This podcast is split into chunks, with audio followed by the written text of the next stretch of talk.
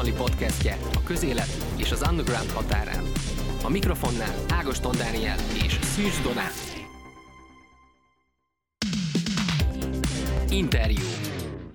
Amikor uh, én 16-7 éves voltam, akkor magam is a 2000-es évek elején különböző a 17. kerületi uh, graffitis társaságokban pörögtem, és hát akkoriban már akkora nevek voltak a underground graffitis körökben, mint például Tish, a Banks, meg a Nikon, akik, akik a PNC, a GRV és egyéb úgynevezett bandák körében mozogtak, és hát a Nikonnak a rajzait úgy nézegettük, hogy, hogy hát ha majd egyszer, és hát ezek ilyen elérhetetlen emberek voltak számunkra suhancok számára, akik alváz védővel festették a, a falakat, és hát aztán idővel úgy alakult, hogy, hogy Nikon Lacival mi meg is ismerkedtünk sokkal-sokkal később, aki most a vendégem itt a helyzetben, és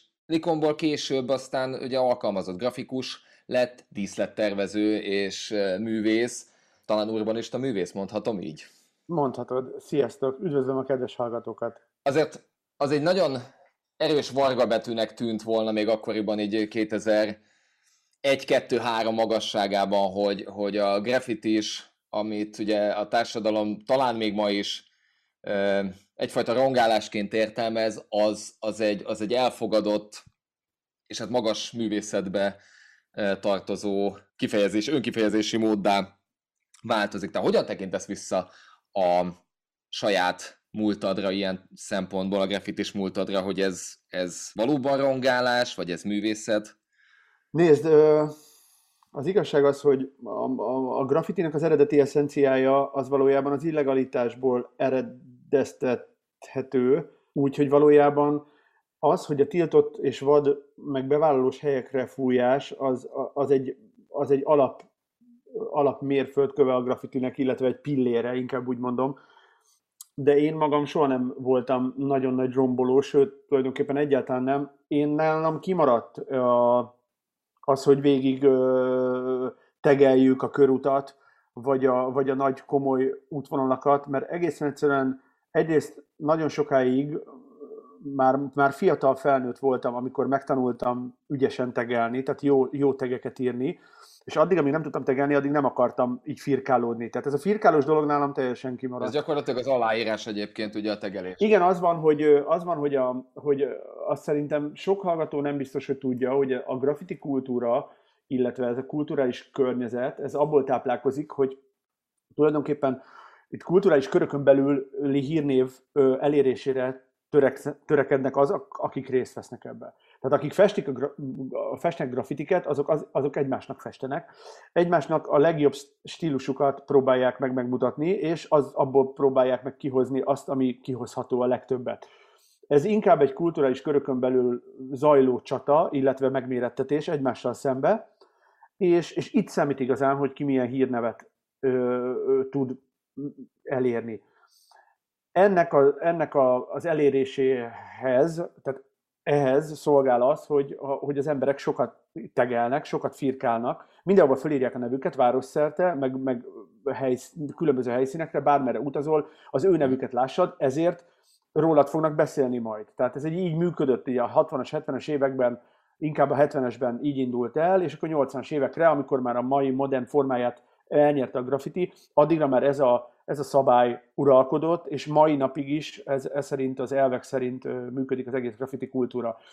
Tehát, hogy kutatási körökön belül híres legyen. Ennek a magyar egyik verziója, vagy kivitelezési módja az volt, amit sokan választottak, hogy a főbb útvonalakon végigmentek, és végig tegelték ezeket, ezért másnap, vagy harmadnap, vagy mit tudom én, már láttad, hogy, hogy ki miket csinált, ki merre járt, stb. stb. Ez nyilvánvalóan azzal járt, hogy tönkretettek rengeteg helyet, hogy így mondjam, a, szép, a szép helyszíneinket, meg ilyesmit. Ö, én ebből azért maradtam ki, mert egész egyszerűen nem voltam elég ügyes és bevállalós ahhoz, hogy ezt megcsináljam. Ma már örülök, hogy ez, e, ez nem játszott szerepet az én úgy, úgynevezett fejlődésemben, mm-hmm. vagy hogy mondjam ezt, saját kis művészi evolúciómba, mert így nem tudják ezt a fejemhez vágni, hogy óriás rongáló voltam. Valójában a, rongálás mindenképpen benne van, hiszen a graffiti az illegalitásból táplálkozik, és tulajdonképpen attól lesz real valami, hogy, hogy veszélyes és nem megengedett helyre odafújsz mm-hmm. valamint szépet. Tehát e, elvileg ez az alapja, ebből bontakozik ki, aztán minden apró mellékút, amit, amit ma látunk, és ma graffitinek nevezünk. Hol van a határ szerinted akkor a rongálás és a művészet között? Ez nem az én posztom, hogy ezt megfogalmazzam. Nekem van erről saját egyedi véleményem, de az, az csak és kizárólag a saját ö, ö, szubjektív véleményem, és nem, ö, nem kívánom, hogy egyetértsem velem senki. Én már elég beleőrültem a, a régi idők világába, és régi könyveket gyűjtök, ennek folyamányaként ö, megtanultam tisztelni a régi dolgokat, ezért nagyon szeretem a régi épületeket is. Tehát nekem már mai szemmel azt kell, hogy mondjam, hogy nem feltétlenül, sőt nem tetszik az, hogy a régi szépület, szép épületeink meg vannak tegelve vagy firkálva, azonban soha nem leszek olyan, nem szeretnék olyan áruló lenni, hogy a saját kulturális környezetem, vagy rég volt, volt kulturális környezetemet elárulom azzal, hogy kifejtem hangosan ezt a véleményemet. Az, hogy nekem ez most nem tetszik, és szerintem ott például egy határvonal van, hogy hova fújjunk, az, azt nem akarom ráerőltetni senkire, tehát ezért ezt nem hangoztatom. De például ez egy határ. Tehát tisztelni kell a régi dolgokat, illetve nem is a régi dolgokat, hanem azt, aminek értéke van. Egyszerűen kell, hogy legyen egy olyan értékrendje mindenkinek, még a fiatal writereknek is, hogy kialakuljon, hogy meg tudja különböztetni, hogy hova illik festeni, és hova nem. Ráadásul van még itt egy fontos szempont, az, hogy a firkászok mit látnak és mit nem. És arról sokan nem kevésszer esik, esik szó erről, mégpedig az, hogy a, a firkászok az olyan útvonalakon mozognak, hogy nem, nem feltétlenül a belvárosban, meg a szép épületek mentén. Tehát a grafitisoknak nem érdeke, hogy összefirkálják a templomokat, meg a szép régi házakat, meg a nem tudom micsodát, mert, mert arra nem mozog más. A grafitisnak inkább az az érdeke, hogy minél több firkász lássa. A firkászok pedig vonatmenti falak mentén mozognak, gettóhelyeken. Tehát ez a klasszikus és, és hogy úgy mondjam, közhelynek fogalmazott helyszínekkel, helyszíneken mozognak a grafitisek. Inkább, inkább itt fontos az, hogy megjelenjenek, mint az, hogy a belvárosban. Ugye ott volt Filatorigát például, vagy most is még az talán azt hiszem legális falként minősíthető, meg, meg, meg ugye egyébként tényleg ezek a vonat útvonalak azok, amik, amik főleg is elsősorban voltak, de, de még egy darabig voltak, a, a, tehát magukat a vonatokat is ugye festették meg a, a, a metró szerelvényeket, de azt hiszem egy időben a BKV azt is csinált, hogy a szerelvényeket, azokat, amiket kivontak, azokat azt mondták, hogy tessék, akkor ezt lehet. Nem volt ilyen. Én nem tudok ilyenről, nem. Talán egy metrókocsit adtak valamilyen, valamilyen rendezvény céljára, de nem tudok semmi ilyesmiről. Hát a, metró, a metrókat és a vonatokat azért festették az emberek, mert azok elviszik a grafitit messze vidékre. A, ugye a metró festés az New Yorkból ered, amikor a város egyik végéből a másikba átment a grafiti, és egyébként a grafitisoknak nem volt sem pénzük, sem ö, érdekük arra, hogy elmenjenek az egyik városrészből a másikba, ezért úgy üzengettek egymásra, hogy megfújták a metrót, és az vitte a hírnevet, és Bronxból, Brooklynból átment a fény. Igen. Na most um azért a, a, tehát a művészi szintje ennek a dolognak most már azért talán, hogy a leg kézenfekvő példát hozzuk, azért ott van Banksy, aki, aki milliókért árulják a, a, a cuccait, és, és még mindig tűnődnek azon, hogy vajon ki lehet, bár itt a legvalószínűbb verzió, hogy a Messi a 3D én is ezzel értek egyet egyébként, ezt hangoztatom. Hogy a Suidia csinál... A, a... Igen, igen. Én hallottam ezt az elméletet, és helyt, helyt adok neki. Igen, igen, igen. Hát gyanús egyébként, hogy jellemzően, hogy amikor Attack koncertek ott voltak, ott hirtelen mindig megjelentek Benszik, de most már egyébként volt egy olyan ö, elmélet is, vagy amit olvastam, ilyen kontaut, amikor ilyen nyomozók ö, álltak el, hogy vajon ki lehet, hogy tulajdonképpen ilyen alvállalkozóknak adja ki a, a, a melót, tehát hogy megcsinálja ezeket a cuccokat, és akkor csak elfújatja ö, ö, arcokkal a falra, tehát ez is ez is... Én ezt a kiállításaival kapcsolatban hallottam, hogy ott jelenik meg egy csomó ember, aki, aki összerakja magát a performance, meg az egész cuccot, és mindenki azt mondja magáról, hogy ő a Banksy. Igen, igen, igen, igen. Na de mindegy Így van. Viszont az továbbra is kérdés, például Banksy esetében, hogy mitől vált ez az egész már a legitim és legális művészeti formává? A Banksy-t nem lehet összehasonlítani a graffiti világgal, ahonnan én jövök. A Banksy egy street artist, ami azért különböző, mert ő ő tulajdonképpen az én szememben közhelyeket puffogtat, és egyáltalán nem különösebben tiszteletre méltó az a dolog, amit csinál, maximum az, ahogy csinálja. Az a marketing, amit végig tolt rajta, az a maximális profizmusról árulkodik. Szóval ezért is gondolom, hogy egy olyan csóka lehet a Banksy, aki, aki nagyon érti a marketingnek a világát, és már tudta előre, hogy mit, hogyan kell bepozícionálni, meg belőni, mikor kell posztolni, akármi ilyesmi. Tehát ő ezekében van. Így nem lehet csak egy átlagos street art művész, egy utcáról jött ö, ö, füves street artos nem csinál ilyeneket, fogalma sincs, hogy hogy kell ezt csinálni. Illetve csak sokkal kevésbé tudja. Ez az egyik. A másik, hogy ö, az fontos tudnatok, hogy nekem azért ö, kicsit elmarasztaló a véleményem a, grafit, a, a Banksyről a graffitihez képest, mert ö, a Banksy egy olyan vonalat képvisel, ami sokkal populárisabb, és érthető az emberek számára, ő szociális, politikai, vagy vallási, vagy hasonló közéleti kérdéseket feszeget, és ezzel kapcsolatban csinál illusztrációkat, amit minden ember magáénak érezhet a maga módján, illetve nagyon sokan tudnak magukévá érezni. Átérzed ezt a problémát, egyetértesz vele, indulatokat vált ki belőle, tehát ő feszeget dolgokat. A graffiti semmit nem feszeget, a graffiti hírnevet akar önmagának. Ezért már sok beszélgetésben elmeséltem, hogy a, a Molotov cégnél hallottam először azt a ami egy festékgyártó cég, a grafitisoknak gyárt festéket, tehát nagyon tudják a graffiti politikáját. Őtőlük hallottam először azt a kifejezést, hogy a graffiti egy önző műfaj, nem rossz értelemben önző, hanem úgy, hogy magával foglalkozik. Ez igaz, ez tényleg így van. Ez nagy különbség a street art és a graffiti között, hogy a graffiti önmagával foglalkozik, a street art pedig meg akar mutatni, el akar magyarázni neked valamit, akar szólni egy problémáról, vagy egészen egyszerűen sokkal egyszerűbb dolgot akar csinálni, így akar hírnevet szerezni, vagy feltűnést kelteni egy olyan dolognak a bemutatásával, amire úgyis rácuppannak az emberek, és azt mondják, hogy de jó pofa, milyen igaz, de jó. Na látod, ilyet kéne csinálni. Na, erről. nem, nem beszélve arról, hogy, igen, nem beszélve arról, hogy egyébként mekkora, tehát, tehát, hogy itt a marketinges vonalára mennyire rímel, amit mondasz, hogy, hogy amikor talán azt hiszem a Christie's-ben volt legutóbb az az akció, amikor elkezdte ledarálni magát az az ominózus kép, ami minden ö, harmadik embernek a profilképe, ugye a kislány, aki elereszti a, a lufit, és valahogy pont a felénél sikerült megállni a, a, a, a darálónak. E, viszont te mit gondolsz arról, hogy vissza, visszakanyarodjunk a saját e, húdunkba, vagy fertájunkba, hogy, hogy, hogy a budapesti közterek esztétikájára te mit gondolsz? Tehát, hogy szerinted mitől néz ki jól egy város? Nézd, az én, én nem tudok ebbe nagyon állást foglalni, mert az én válaszom az sokkal földhözragadtabb és kisemberesebb annál, mint hogy várjátok, vagy illetve amit sokan számítanak egy grafitis részről. Én megmondom őszintén, hogy én nagyon meg vagyok elégedve a, az általánosságban vett tiszta városképpel. A, az élőhelyünk, ahol, ahol hazamegyünk, azt én nem kívánnám olyannak látni, hogy össze van firkálva. Nem hiszem, hogy túl jól érezném magam egy nagyon összefirkált közegbe, noha én ebben töltöttem el 20 akárhány évet. De az otthonom soha nem volt szétcseszve, vagy így összefirkálva, tehát nem éltem tegelt szobába, meg ilyesmi. Részemről egy város nem attól szép, hogy mennyi graffiti vagy murál van benne.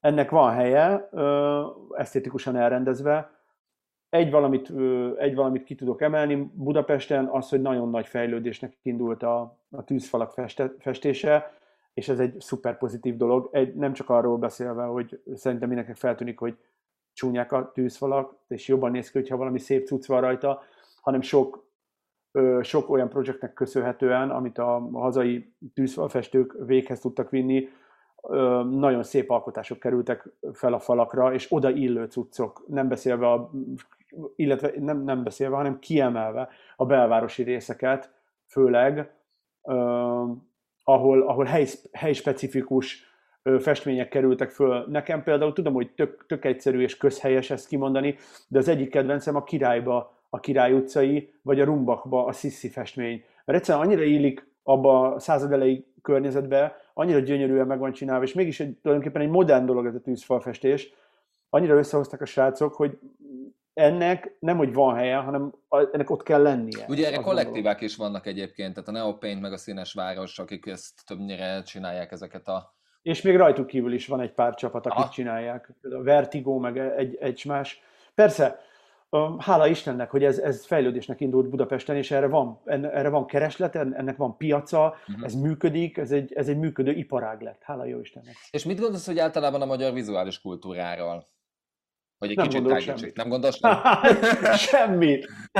semmit. Figyelj, nem értek semmi ilyesmihez. Nézd, az a helyzet, hogy én csak a saját dolgommal foglalkozom. Egyszer a Front to Fortúval olvastam egy interjút, akik tök meglepő módon ö, azt mondták, hogy egyszer valaki megkérte őket, hogy írjanak egy nem tudom milyen ö, soundtracket, és mondták, hogy ők tök szívesen részt vennek benne, de ők nem tudnak ilyeneket csinálni, mert csak a saját dolgaikhoz értenek. Ezt én is el tudom mondani. Egyszerűen nem, nem, nem gondolok semmit ilyenekről, csak mint kívülálló nézegetem, mert nem vagyok, nem vagyok egy ö, ö, úgy olyan értelemben tanult művész, hogy nincsen művészettörténeti múltam, nincsen viszonyítási alapom, hanem csak a saját ízlésemet tudom elővenni, ez pedig úgy érzem, hogy nem ad elég alapot vagy indokot ahhoz, hogy véleményt fogalmazok, vagy állásponthoz térjek. Na most akkor talán lehetséges, hogy ez a fajta makadság, vagy, vagy, vagy, vagy egyenesen való haladás volt az, ami, amitől te aztán végül is odáig jutottál, hogy nem csak falak festésében, meg nem csak különböző kisebb megrendelésekben, hanem, hanem, hanem hollywoodi filmekben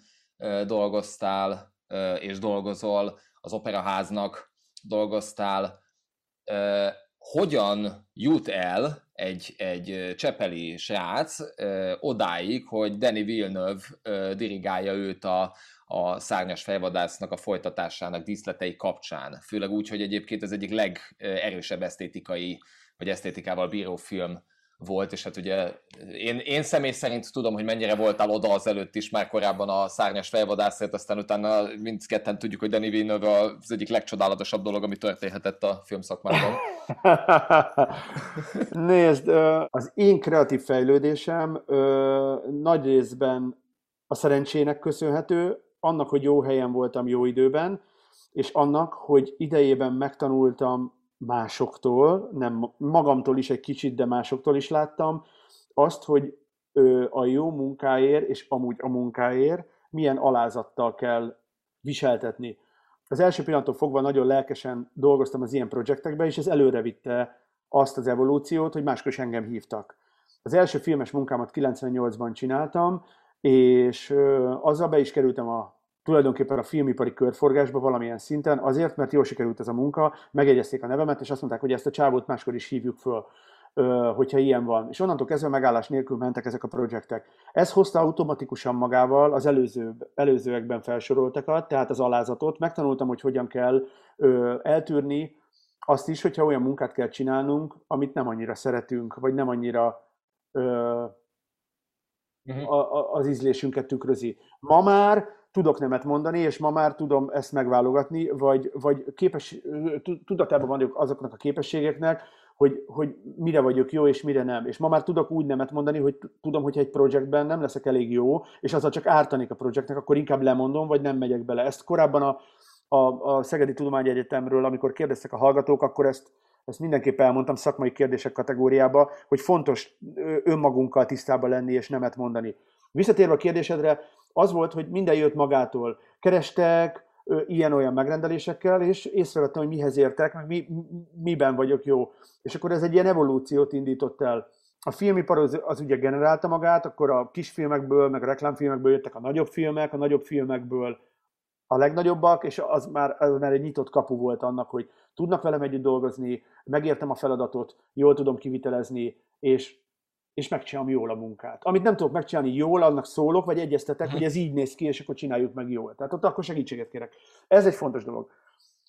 Egyszerűen semmit nem tettem, különösebben az ügy érdekében, csak hagytam, hogy minden menjen magától, és ezért én tökre hiszek ebben a sors kérdésben, meg az ilyen, ha nem is, nem is a, nem is a, a vallási hit beli hitben hiszek, hanem a, az embernek a munkába vetett hitében, meg abban, hogy higgyen önmagában. Tehát én nem csináltam mást, csak hittem abban, hogy működni fog ez a dolog, és hagytam, hogy generálódjon, hogy alakuljanak a dolgok, és, és működött. Minden működött magától, és, és jöttek az újabb és az újabb melók, a jobb és jobb projektek, és akkor már tök, tök fiatalon, úgy értem, hogy ilyen fiatal felnőtt koromban tök jó projektekben voltam benne, amik egyrészt önbecsülést adtak, másrészt pedig elősegítették, a, hogy megküzdjek egy következő nagyobb problémával, vagy projekttel. Tehát ez generálta magát, úgyhogy az én, én karrierem az, az teljesen természetesen alakult, karrier, hogyha így lehet nevezni. Hát mondjuk azért az karriernek nevezhető, hogy a, ha, ha valaki látta azt a filmet, ezt a remek művet amúgy, akkor ott van egy ominózus jelenet, amikor a Ryan Gosling ö, megy hazafelé, és ott a cigányasszony magyarul üvöltözik neki, majd utána bevágja maga mögött a lakása ajtaját, ahol egy felirat van, amit egyébként te tettél. Na most ez a Reddit-től kezdve egy csomó helyen ö, végigfutott ez, a, ez az ominózus felirat, és tehát azért ez valahol csak karrier. Őszintén szóval, hogyha azt kéne megmondani, hogy, hogy mit neveznének a pályafutásom eddigi csúcsának, akkor én minden bizonyal első, első helyre emelném ki a Blade Runner-t, de nem azért, mert ott olyan kiemelkedőt csináltam, hanem azért, mert, mert pontosan ahogy fogalmaztad, hogy nekem is tök fura érzés így belegondolni, noha én ezzel élek együtt, és ezzel mindennapjaim kb. úgy telnek, hogy ilyen szituációkban sűrűbben találom most már jóval magam, hogy milyen érzés volt eljutni arról, hogy a, telepi csellengő srácként most ám gyerekkori kedvenc álomfilmemnek a folytatásában én csinálom a kreatív feladatok egy részét, és ott állok a rendezővel, és beszélgetek, és mindenki mással. Szóval ez nekem is fantasztikus dolog, és nem, én se teltem még be vele teljesen, de azért hozzászoktam. de még egy pillanatig maradva ezen a vonalon, vagy legalábbis ezt tovább szőve, hogy, hogy például Blade Runnerben nagyon, ugye az első részben is, meg a mostaniban is azért hajlamos, elhangzottak magyar szavak és kifejezések. Most ebből egy kicsit rácsavarodva arra, hogy, hogy szerinted van olyan tipikusan magyar vagy közép-európai dolog, amiből egy ebben a régióban élő és alkotó művész építkezhet? Tehát, hogy, mást hozhat mondjuk egy, egy nyugat-európaihoz képest egy szárnyas fejvadászhoz hasonló filmbe egy magyar? Úgy érted, hogy mű, ilyen underground művészeti téren van-e olyan magyar, ami ki, aki kiemelkedőt alkothat, vagy inkább a filmipar Hát vagy ami másabb az esztétikája, tehát másabb lehet az esztétikája mondjuk egy, egy nyilván a, a New Yorki szín által, aki ugye egy legendás graffiti király volt, annak a vonalából van-e van, van, van New Yorki jellegű történet, vagy van, van-e valami itthon valami kelet-európai jellegzetessége annak a, egy ilyen íze plusz valami, ugyanúgy, mint a nem tudom, tehát a balkáni íz teszem azt, ami, ami van, vagy nálunk egy ilyen kelet-európai íz, amit mondjuk egyébként mondjuk a Villeneuve keresett, vagy, nem. vagy azt mondta, hogy nem. legyen... Nem, ö, ebbe, ebben viszonylag határozott véleményem van. Én már régen is ilyen 90-es évek végén, 2000-es évek elején, ahogy elkezdtük nézni a graffiti stílusokat, meg ugye a kreatív stílusokat, azt gondoltam, hogy a, a magyarok egyébként nem különösebben kiemelkedőek. Vannak alkotóink, akik nagyon jók ha. ebben, abban, amabban, de egyrészt én erre nem látok rá annyira, másrészt amennyire rálátok, azt gondolom, hogy nem, kiemel, nem vagyunk kiemelkedőek. A filmipar esetében egyáltalán nem azért kerestek engem, mert annyira jó vagyok, hanem azért, mert meg tudom csinálni ezt a feladatot. Ez egy fontos dolog. Itt projektek vannak, ez egy munka, amit ki kell vitelezni valakinek valahogy. És ha velem működik, akkor mindig nekem szólnak. Kész, ennyire egyszerű. Nem azért van ez, mert én annyira jó lennék valamiben, hanem mert értem, hogy mit kell csinálni, és meg tudom csinálni. Ennyi. Szóval ez a része ez. Másrésztről meg az, amit korábban is mondtam, és tudom, hogy tök unalmas válasz, de nem tudok állást foglalni benne, mert nem értem, ne, nem értek hozzá. Tehát nem figyelem másnak a dolgát, csak a saját dolgomat tudom csinálni, arra koncentrálok, hogy az tök jó legyen, az olyan legyen, hogy őszinte, és jó, jó, jót csináljak, ami nekem is tetszik. Tehát mindig olyat csinálok, próbálok olyat csinálni, hogy én azt mondjam rá, hogy ez, ez rohadt jó. Um, ez egy sajátos esztétikát is eredményez, tehát van ez a Nikonos dolog, amit én, én így hívok, most azt tudom, hogy te nem szereted, hogyha ezt így, így, így van emlegetve. Nem, de szeretem, hogy jó érzés, nagyon. Mert... Sok embertől megkapom, ami nagyon jó érzés, mert a graffitibe az a legfontosabb az volt, hogy milyen stílusa van az embernek. És ezt a stílus kérdést, ezt tovább tudtam ezek szerint vinni, és már rég nem graffitivel foglalkozom, de még mindig azt mondják az emberek, hogy ez tökre Nikonos, ami nagyon jó érzés. Mert ezek szerint van egy olyan vonal, amiről fel is ismerni az én munkáimat. Egy alkotónak ez a legfontosabb dolga, és ezt mindig mondom, hogy technikailag nagyon sokan nagyon jók, de nincs mögöttük stílus, üres dolgokat puffogtatnak. Itthon Magyarországon is sok ilyen van. Nem mondom, hogy én nem ilyen vagyok, nem tudom, hogy én milyen vagyok, de az, amilyen visszajelzéseket kapok, az bennem önbizalmat kelt abban kapcsolatban, hogy van egy stílusom, amit elindítottam, amitről felismerhetők a munkáim, és egy alkotónak ez a legfontosabb ismérve, hogy stílusa legyen. Most nem túl, talán, talán nem túl bizalmaskodó, de ezt a sztorit azért talán érdemes megemlíteni, hogy volt az az ominózus rajzod, amikor egy, egy ilyen utcai szamuráj Google az esőben fekete arcok előtt, és ugye beszélgettünk arról, hogy te mennyire szittad magadat azért, hogy azt nem szignóztad, mert az, az, az a kép az gyakorlatilag olyan fokon szabadult el az interneten, hogy Will Smith lányától kezdve a teljes Reddit ezen, ezen pörgött, és utána mondtad, hogy, hogy, hogy bazd meg, hogy miért nem sikerült ezt, hogy mi, mi, mi, miért nem szignóztad valamilyen formában, és aztán valahogy mégiscsak visszakerült az emberek számára az, hogy, hogy, hogy ez azért ez, ez egy lesír arról a, a stílusról, amit csinált, és aztán utána e, e, ezt a vonalat, vagy ez a vonal, ez olyannyira megragad, hogy hogy aztán utána marha, tehát nagy, rohadt nagy cégek is ugye ö, ö, erre kértek föl. Tehát az, hogy, hogy Villeneuve után, meg a különböző hollywoodi projektek után jött a, a BMW-től ugye egy side project, amit nemrég ö, csináltál, illetve a, illetve a Jägermeisternek is ö, most ö, csináltál egy, egy, egy, egy üveget. Illetve egy... Na de hát ezek, ezek olyan projektek, hogy nagyon jó, jó cuccok voltak, és ö, prémium kliensek, de hála jó Istennek nagyon sok ilyen volt mármint, hogy elég, elég, elég sok ilyesmi dolog történt, mm, nem feltétlenül emelném ki egyébként csak ezeket, és az fontos tudni, hogy ez a kettő, amiről most meséltél, ez, ez külön van egymástól, mert a Villeneuve-ös grafitis filmes vonalnak már nem sok köze van az illusztrációs világomhoz, igen. amint azt sokan tudják, hogy, hogy a grafitit a, a valamelyest abba hagytam, miután megszűnt ez a közeg létezni, amiben én mozogtam, és, és, és úgy éreztem, hogy eltűnt az a, az, az egész varázs, aminek, aminek mi éltünk, és ami, amit mit csináltunk. Ezért átváltottam illusztrációra, és bevallom, hogy röviden fogalmazva, életemben nem voltam még ennyire sikeres alkotó, mint amilyen illusztrátorként, ahogyan dolgozom. Nem csak prémium projektek vannak, hanem, hanem prémium ügyfelekkel és jó, jó, jó cuccokkal dolgozom egyfolytában. Azt hiszem, hogy szakmailag azt elismerhetem, hogy ez a legjobb lépés volt, amit valaha is tehettem, és fogalmam sem volt róla, hogy ezt kell tenni, meg nem volt semmiféle tudatos cucc mögötte, egyszerűen beleszerettem, elkezdtem rajzolni, és elkezdett működni, úgyhogy ilyen egyszerű. Egyébként, hogy már itt egy fél, fél pillanatra kanyarodjunk már ki erre, hogy, hogy az a hőskor, meg az az aranykor, amiben, amiben mondjuk te, a tissék, meg a, az ilyen hazai legendás arcak voltak, itt ez, ez tényleg felszívódott és föl eltűnt. Ugye, ha azt a nagyon-nagyon-nagyon szerény firkálmányokat, vagy azt az időszakot, amikor én műveltem, az, az nálam úgy oldódott föl, hogy egyszerűen fölnőttem. Ez mitől oldódott föl? Tehát tényleg az történt, hogy, a, hogy, hogy, hogy mindenki családja lett, mindenki elkezdett dolgozni, grafikákkal foglalkozott, stb., és akkor egyszer csak eltűntek ezek a nagy SBC, meg PNC, GRV, TDF vonalak, ugye ezek a csoportok, nagy csoportok? Ezt is már meséltem sokszor, és ezért nem szeretném, hogy unalmas legyen, ezért próbálok meg máshogy fogalmazni majd. Nekem van erről egy teóriám, amit többször is hangoztattam már, de egyébként több összetevőből áll szerintem ez az egész. Egyrészt ez a kulturális réteg, e felett elszállt az idő olyan módon, hogy az a fajta hírnévszerzési csatorna, amit a graffiti hivatott csinálni, tehát maga az, hogy kimegyünk az utcára és festjük sprével, festékszoróval nevünket falakra, arra már abból a szempontból nem feltétlenül van szükség, hogy megjelentek más csatornák, mint például a digitális technika, a social media, a YouTube, a Instagram, a minden, ahol ezt a hírnévszerzési mechanizmust ezerszeresére föl lehet gyorsítani, uh-huh. és most nem kell, úgy, mint a mi esetünkben, hogy éveken át vadászol arra, hogy ki az az ember, vagy ki az a fickó, amitől valójában kultúrája, meg legendája lett, úgynevezett legend, idézőjelbetett legendája lett ezeknek az alakoknak.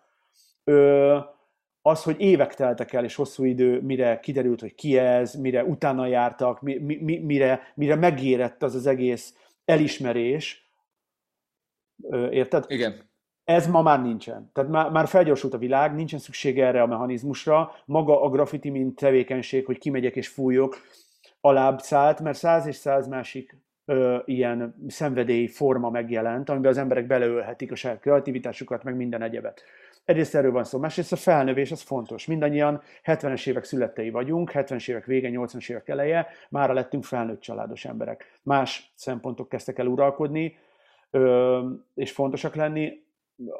Van, vannak néhányan, akik benne maradtak a graffiti körforgásába, én magam részéről nem éreztem azt, hogy nekem ebben már ezek után helyen van, illetve hát, hogy jól érzem magam, az az egész közeg tulajdonképpen nem szívó, tehát magában az a grafitis rész, az felszívódott és eltűnt, amiben én voltam, de a barátság, meg a barátok azok nem, hiszen ugyanúgy baráti társaságom azok, akikkel együtt festettem, tartjuk a kapcsolatot, egymáshoz járunk, akik vidékre költöztek, azokhoz lejárunk gyerekeinkkel együtt látogatni vidékre, szóval ez megy ez a dolog. Tehát ugyanúgy tartjuk a kapcsolatot, és dumálunk a régi dolgokról, meg előjön egy csomó sztori, meg minden, de ez a kulturális környezet abban a formában, amiben én voltam, és amiben én csináltam, kétségtelenül megszűnt létezni, vagy legalábbis nagyon elhalványodott olyannyira, hogy már nekem nem jelent, és nem csak nekem szerintem, hanem sokaknak másoknak nem jelent örömöt ebben részt venni, és úgy éreztük, hogy ebből mozdulni kell tovább valamilyen irányba. Ennyire egyszerű az egész. Tehát eljárt felette az idő. Én azt gondolom, hogy ez vissza fog jönni, és ezt is már többször elmondtam, de ez majd csak egy olyan korba, amikor már teljesen elfeledett lesz ez az egész. Tehát ha. majd az írógép is akkor fog visszajönni viccből, persze már nem lesz többé szükség az írógépre, és a graffitire se biztos, de akkor fog visszajönni, amikor már olyan szinten kuriózumnak számít elővenni ezt a dolgot, hogy egy nagy csattanó lesz belőle, egy nagy robbanás. Addig, amíg túl friss a dolog, nem érdemes ezt újra elpuffogtatni, mert nem fogja érdekelni az embereket. Mondtad, hogy a falfestések és az ilyen utcai tevékenységek változtak sokat, tehát azért változtak sokat, azért változott sokat a véleményed a dologra, mert hogy régi dolgokba ástad bele magad, régi könyveket. Olvastál, te azt talán kijelenthető, hogy, hogy hatalmas század elői, azaz múlt század elői kalandor rajongó vagy, és nekünk ugye nagy közös kedvenceink vannak, így Vámbéri Ármin, vagy Nopcsa Ferenc, vagy Andrási Gyula. Egy mikor meg, a kérdés, hogy mikor és hogyan csavaradtál rá ezekre az arcokra olyannyira, hogy, hogy magánszorgalomból álltál neki illusztrálni a adott esetben a műveiket? Hmm, körülbelül 2010 ö, lehetett, és akkor már túl voltam a grafitis éveimnek a javarészén, tehát akkor már egy jó 20 éve ott voltam ebbe az egészbe, több mint 20 éve. És 2010 környéke lehetett, amikor a nagymamámtól kaptam a 1928-as, talán, talán 30-as kiadását, a Thomas Edward Lovelace Bölcsesség 7 pillére című könyvének, amit sokan ismernek szerintem a hallgatók közül. Ő volt az arábiai Lovelace. Ezt is sokat hangoztattam, mert, mert rám rendkívüli hatással mm-hmm. Egyrészt ez a könyv, másrészt az egész, tehát maga a, a figura is, tehát a karakter. Uh, és ott ott nagyon erős pofont adott az a fajta fogalmazás, és az a fajta nyitottság, amiben ők már mozogtak. Tehát ő már egy olyan világot tár, tárt fel elém, hogy egyrészt azt gondoltam, hogy te jó Isten, hogy lehet ennyire jól írni? Hogy lehet ennyire izgalmasan írni? Hogy lehet ennyire cool valaki? Én azt hittem, hogy minden régi időkben megírt könyvet öreg emberek írtak. Mert a, mert a képek, tudod, a, a régi hőseinkről, olyan meg a tudósainkról, meg a katonáinkról, meg nem tudom, olyan képeink vannak általában, hogy már idősek, és úgy vannak ábrázolva. Igen. Ezért az embernek az a benyomás, hogy mindent öregek írnak. Hát nyilván nem, de hogy, de hogy innen indultam ki, és így, hogy lehet valaki ennyire laza és ennyire jó art? Figyelj, ez a csávó ez olyan volt, mint amit mi csináltunk, csak egy milliárdszor durvább dolgokat csinált. Ez a fickó, ez 30-as éveiben háborút vívott, a nem tudom, hogy hol, és csapatokat vezetett egy, a világ másik végén, egy másik kultúrába, és nem is tudom, tehát olyan szinten hatással voltam, és akkor elkezdtem ezek után nyomozni, meg, meg, meg ilyen könyveket gyűjteni. És arra gondoltam, hogy itt van az a pont, ami, aminek, tehát én már a kreativitásomat ki akartam puffogtatni valamibe, amihez a graffiti nem volt elég. Aha. És addigra már olvastam bőven könyveket, amikor rájöttem, hogy basszus kulcs, ezeket le akarom rajzolni. És a lerajzoláshoz nem volt jobb módja ennek az egésznek, mint a digitális illusztráció. Ezért átnyergeltem illusztrációra, és ugye elkezdtem ezen a téren dolgozni is, meg hobbi tevékenységet is űzni, és az egyik szenvedélyem lett, hogy az általam olvasott könyvekből kiragadok részleteket, és akkor ezeket megrajzolom. Egyrészt ez, ez, ez egy ilyen na- nagyon lájtos és kicsit fura küldetés tudatnak is mondható, mert ezzel úgy érzem, hogy átadok egy csomó olyan dolgot egy csomó olyan embernek, amiket azok az emberek nem feltétlenül tapasztalnának meg, vagy nem biztos, hogy hallanának róla, mert egyszerűen nem ebben a közegben mozognak, nem olvassák el azokat, amit én. A, a social médiás feedbackjeimből rohadtul érezni, hogy nagyon sok velem egy idős, egy korú, sőt nálam fiatalabb, idősebb, mindenféle olyan ember, aki követ engem, és egyáltalán nem abban a kulturális környezetben nyomul, mint én, visszajelzést ad nekem, hogy mennyire szeretik a cuccaimat, mennyire jó, hogy ezeket csinálom, tök jó, hogy ezt a sztorit lerajzoltam, tök, mennyire durva ez a sztori, ő még soha nem hallott erről, én sem hallottam előtte arról, és azért osztom meg, mert engem is lenyűgöz, és szeretnék átadni ö, valamit ezzel. Tehát az esztétikájára mész arra mondjuk egyébként, hogy mennyire mondjuk tényleg egy Vámbéri Ármin, hogyha megnéz az ember, tehát hogyha fele annyira lehetnék király, mint Vámbéri Ármin volt, és tényleg tized annyi bátorság lenne bennem, hogy nekiálljak sántán valahova ö, ö, ö, ö, keletnek, és, és, és ott... A halálba belegyalogolni? Egy, egyenesen bele, akkor, akkor, akkor ennek egy, ennek egy, ö, egy ilyen továbbvitele ez, vagy egy ilyen, egy ilyen Nézd, bennem van az is, hogy, hogy ö, micsoda rendkívüli emberek voltak ezek. Tehát számomra, aki én ilyen magányos, ö, ilyen, ilyen idézelvetett magányos harcosként nyomultam a graffiti világában, és jártam a vasútmenti falakat, és néztem, hogy hova fújhatok, és volt egy ilyen missionöm, ez egy ilyen katonai küldetés tudatszerűség volt nekem, meg mind csomó, sokunknak szerintem. És ezt, ezt tök könnyű volt továbbvinni ennek a szellemiségét abban, hogy ezek a csókák, akiket, akikről én olvasok, hogy az ismeretlen világba csatangoltak, és a világ legdurvább veszélyeivel dacoltak nap mint nap, és éveket töltöttek ezeket a hely, ezeken a helyeken, a mínusz 30 foktól kezdve a plusz 50-ig mindenhol, ez olyan példaértékű, és olyan mély emberségről ad nekünk képet, és egy olyan követendő példát állít föl, főleg közhelyesen hangzik, de tényleg így gondolom, hogy főleg a mai világban, ahol fiúhajú lányok és lányhajú fiúk nyomulnak, de most erre nem akarok külön kitérni, mert nincs bennem semmiféle ilyen, semmiféle ilyen előítélet, vagy bármi ilyesmi ezzel kapcsolatban, csak tudjuk, hogy, tudjuk, hogy hogy működik a világ, milyen, milyen témák mozgatják a, a, a, a közösséget, a szociális világunkat. Tehát ebből a szempontból ez olyan helyt álló, hogy most adjunk, mutathatok én a magam részéről egy képet a világnak, hogy én hogy képzelem, hogy mi volt egy, egy mi volt egy hős, hogyan viselkedett, milyen Hogy ez a kékorabeli hipster. E, igen, tehát érted, ezek a csávok, e, e, most tök durva így fogalmazni, és simán ezért a nyakamat szegnék egyes körökben, de ezek az emberek ugyanolyan csókák voltak, mint mi magunk, próbáltak dolgokat előrevinni és megcsinálni, és a maguk idejében és maguk módján ők is különleges dolgokat, meg megkökkentő dolgokkal álltak elő, és őket, őket is lehülyezték, lehipsterezték volna, ha lett volna ez a kifejezés. Szóval én azért hiszek ebben, hogy akkor sem működtek máshogy a dolgok, egyszerűen csak olyan mélyen hatással van rám az a fajta ö, hősiesség és emberség és egyáltalán teljesítmény, amit ezekben olvasok, hogy ezt át akarom adni, és, és kész. Ez egyébként, egy, egy mondat erejéig még ö, itt ragadnék ennél a témára, hogy ez egyébként egy fontos összetevője volt, illetve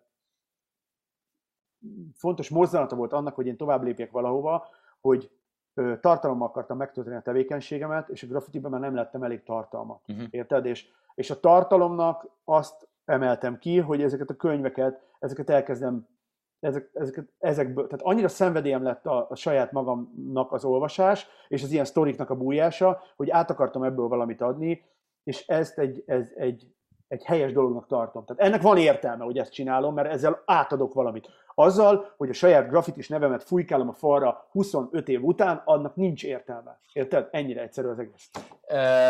A témák keresésében azért nem fukarkodsz még olyan szempontból, hogy tehát a nagy témák, amiket még keresel, azok, azok olyan nagyon egyszerűnek tűnő, vagy kézenfekvőnek tűnő dolgok, mint a természet, de annál csodálatosabb dolgot azért meg azért, tehát kevés, kevés inspiratív dolog van, mint a, mint a természet. A óriási természetjáró is vagy. Van összefüggés úgy, nem tudom, lélektanilag, vagy egzisztenciálisan a között, hogy egy, tipikusan urbánus művészből lesz az egyik legnagyobb természetjáró. Tehát ugye több munkád is kapcsolatos a természettel, illetve azt hiszem, tehát nem azt hiszem, tudom, hogy egy komplet sorozatot szenteltél Magyarország tájainak, és, és az ott lévő jellegzetes állatok voltak az illusztrációk, az egyes képek fő motivumai. Nézd, van. Lélektani mindenképpen van. Szerintem a grafitisok azok általánosabban véve elég fanatikus meg ilyen kitartó arcok. Tehát ez egy ilyen teljesítményorientált kulturális környezet. Itt megtanultuk azt, hogy tenni kell a dolgokért, tehát menni, a, menni az egész után és, és csinálni. A természetjárás is ilyesmi. A firkászokból könnyen lesz ilyen fanatikus valaki, aki valamit csinál. Több természetjáró is van, aki volt grafitis, és sokkal durvábban csinálják, mint én. Vannak fotósok, természetfotósok, akik napokat ülnek ter- terepszín ruhába, meg álcaháló alatt a rókát, meg a szarvast várva, meg ilyenek. Tehát ez, ez így lélektanilag tökre összefügg, benne van ez a militarikus ö, ö, küldetés tudat tulajdonképpen, persze jó értelemben, nem ilyen háborúskodásos értelemben, mint ahogy általában a politika erre ráfekszik, hanem inkább jó értelemben, teljesítmény tudat értelemben. Ö, Másrésztről nekem nagy öröm volt felfedezni a természetet, és rájönni arra, hogy mennyire szeretem én, és mennyire beleszerettem ebbe. Jó érzés volt örülni valaminek, és örömmel fanatizálni valamit, és elkezdeni fanatikusan csinálni. Ö, tehát ez, ez nagyon motiváló. Ö, mindössze ennyi, az saját magam, tehát én, én csodálatosnak érzem a természetet, legalábbis most fel. Látod, lement 20, 20 akárhány év graffiti, uh-huh. és egyszer csak volt egy ilyen vágás, és elkezdtem olvasni ilyen témájú könyveket, tehát sok vadászos könyvet olvasok, mert az, az, az nekem meggyőződésem, hogy a, a régi klasszikus vadászkönyvekből is, tehát moderneket nem olvasok, tehát mai kortárs irodalmat nem nagyon foglalkozok vele, a régi vadász irodalomban nagyon sokat lehet tanulni a természetről. Tehát azok nem olyan vadász, nem sportvadászok voltak feltétlenül, illetve egyáltalán nem, akik lövöldözték le az átokat, hanem ápolták a vadállományt, odafigyeltek az erdőre, és minden mozzanatát tudták, nyomfelismerők voltak, tudták, hogy miről lehet felismerni mit. Tehát ezek nagyon, ezek olyan izgalmas dolgok lettek nekem, hogy engem mozgatnak ezek, és ez lett az én világom már az egyik. És bele őrültem. Ennyi a természetjárásról, e, ennyit kell tudni, hogy ezért vagyok én oda. És ezt a munkádat, ami a, a magyar tájakról ö, készült, ez, ez mennyi, ez, ez, ez egy elég hosszú ideig futó ö, történet volt, tehát ezt, ezt, ezt ö, hónapokig láttam, hogy ezek jönnek ki ö, folyamatosan. Tehát ez egy sorozat volt gyakorlatilag. Tehát az élet, az életművedben hogy... ez majd úgy fog megjelenni, mint Picasso kék korszakánál volt, ez a Nikonnak volt a természetjáró korszaka. Talán, vagy a magyar tájak korszak? A Highlights of Hungary nevű rendezvény, illetve a díjátadón ezzel azzal tiszteltek meg, hogy nekem ajándékozták, illetve nekem ítélték a, a hazai alkotásokban mm, ezt a díjat. Abban az évben, úgyhogy ez nagyon megtisztelő volt örülök, hogy ennyire tetszett az embereknek, és ennyire megfogta. Én csupán a saját magam ö, táj szeretetéből indultam ki, és akartam egy emléket ennek a, a... Én olyan sokat jártam addigra már a hazai tájakon, hogy azt gondoltam, hogy adózom ezzel ennek az egésznek. Hmm. Tehát én, én, én, én azt gondolom, hogy nem tolom ezt a propagandát, hogy maradj itthon, és, és nem tudom, de én, hogy tőlem kérdezitek, én azt mondom, hogy nagyon sok csodálatos hely van itthon, ami annyira káprázatos és annyira varázslatos, hogy, hogy érdemes, érdemes nagyon sok energiát fektetni abba, hogy, hogy ezeket felfedezzük. Van neked olyan így ennyi elért dolog után, hogy, hogy meló? Tehát amin így ábrándozol, hogy, hogy mi az, ami megtörténhet egyszer? Há, hogy nem? Mindig van meló. Mindig kell, hogy legyen feljebb. Egyszer, amikor a Ridley Scott, mindig elmesélem ezt, a Ridley Scott itthon forgatta a, a The Martian, a Marsi, vagy nem tudom, hogy mi volt a magyar címe, Igen. az a Marsos Matt Damonos filmjét. Nagyon kedves barátaim sokan dolgoztak abba a produkcióba, és az egyik kedves barátom... Mentő akció, ez lett a magyar címe. Az Mars mentő akció, ez vagy micsoda, igen. Az egy, egyik barátom, aki a VFX-es csapatnál dolgozott, ha jól tudom, azzal találkoztam, én is ott voltam akkor Egyek környékén, de egy másik produkcióban is összefutottunk, és Mondta, hogy Lacikám, hát te, hát mondom, én csinálom ezt és ezt. És te, hát én csinálom a Ridley Scottot, és mondtam, hogy bassza meg, de szeretnék a Ridley Scottal dolgozni egyszer. És erre ezt, mert hogy nagy Alien rajongó vagyok, meg amúgy Ridley Scott rajongó. Erre ez volt a válasza. Hát Lacikám, beszoptad a Marson, nincs graffiti. Úgyhogy ezzel le is oltottak, ott vége lett az álommelóm egyik vágyának, Ridley Scott-tal abban a produkcióban persze már nem tudtam dolgozni. Ö, nyilván van mindig, van, van mindig feljebb, fogalmam sincs mi az, jönnek újabb és újabb projektek, most is voltak, vannak olyan, most például egy gyerekkori punk zenekaromnak csinálok borítót, mármint hogy a haverjaim és őspankok, és az, az például abban a szempontból egy álommeló, hogy rohadt jó velük dolgozni. Igazi pankok, tök jó dumákat lehet nyomni cseten, tök jó vitatkozunk arról, hogy milyen legyen a, a, az album cím, hol helyezted. Ilyen apróságokban ölöm, élem ki az örömömet. Nagyon, mindig van álommeló. És um, milyen munkáid vannak most úgy egyébként? Meg hogy így mik, a, hát- mik az elképzelések, hogy hogyan uh, zajlik, mert most hát, talán egy kicsit kiszabadulunk ebből az egész jelenlegi helyzetből, és talán, talán egy kicsit normalizálódik az élet, Tehát lehet, hogy neked is egy kicsit másabb lesz, vagy hogy alakult neked ez a helyzet? Nézd, köszönöm a kérdést. Én óvatosan szeretnék ezzel fogalmazni, mert én azt gondolom, hogy a hozzám hasonló emberek ugyanígy jártak, hogy az, aki digitálisan dolgozik, annak, annak nem volt feltétlenül hátrány ez a vírusos időszak abból a szempontból, hogy nagyon sok forgatás átállt az online verzióra, illetve a, a digitális megjelenésre, rosszul fogalmaztam, bocsánat.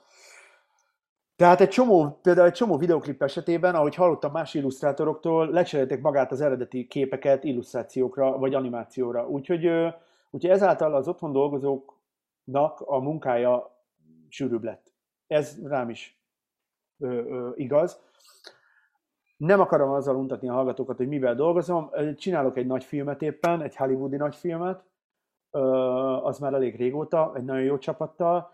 Mellette rengeteg új ilyen hasonló, BMW-hez hasonló nagy, nagy vonalú projekt van kibontakozóban, és, és számtalan apró szerelem projekt, mint a lemezborítók, vagy ilyesmi, amik, amikre általában az ismerősi környezetemből kapok felkérést, de ez nem, nem feltétlenül jellemző, de ez a része, amit hogy külföldön is kapok rengeteg ilyen megrendelést, hála Istennek, de azért attól szerelem meló, hogy a barátaimnak dolgozom, és együtt, együtt vagyok egy jó csapatban, jó emberekkel és jó projektben. Egyébként, ha visszatérve egy másodperce, legyen az mottoja annak a szerelemmelós résznek, hogy úgy nagyjából nekem az elmúlt 25 évem szerelemmeló volt. Tehát ezért nehéz kiemelni azt, hogy, hogy mi a szerelemmeló, mert én nekem megadatott az a, az a szerencse, amit csak a sorsnak köszönhetek, mert nem értettem semmi máshoz, hogy egész életemben azt csinálhattam, amit szeretek, és amihez értek, és ebből boldogan éltem, mármint abból a szempontból, hogy nem feltétlenül kerestem rommá magam, de pont elég volt ahhoz, hogy boldogan éljek, és ezért egy szavam nem lehet. Tehát én az eddigi életemet már annyira boldogan éltem le, hogyha a Jóisten holnap elvenné tőlem ezt, ezt, a, ezt a evilági létet, akkor is azt mondhatnám, hogy teljesen, több, mint teljes volt. Nem is gondoltam volna álmomba se arra, hogy ennyi mindent véghez tudok vinni.